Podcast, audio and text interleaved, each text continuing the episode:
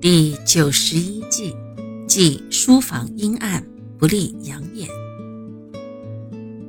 人在书房里学习工作，主要是用眼睛看，用脑子想，因此要保证有充足的光线和氧气，以保护眼睛和脑袋。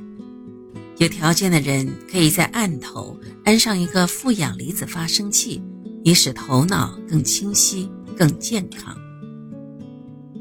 书房要求宁静，墙面最好是用浅蓝色或浅绿色等冷色为宜。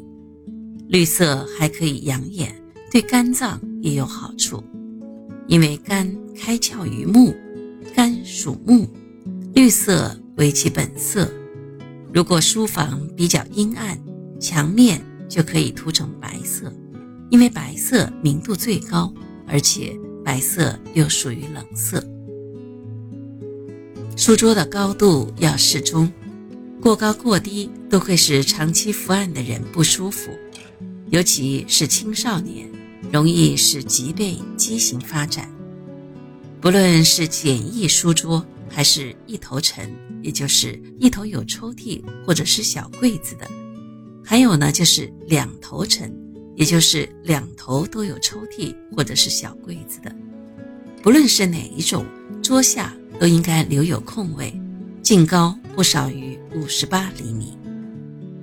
椅子的高矮要匹配，使人在坐立的时候，眼睛距离桌面三十到四十厘米为宜。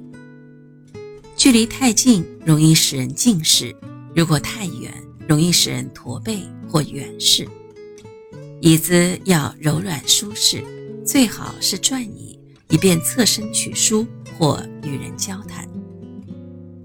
书桌以放在窗前为宜，因为光线会比较充足，空气也比较的清新。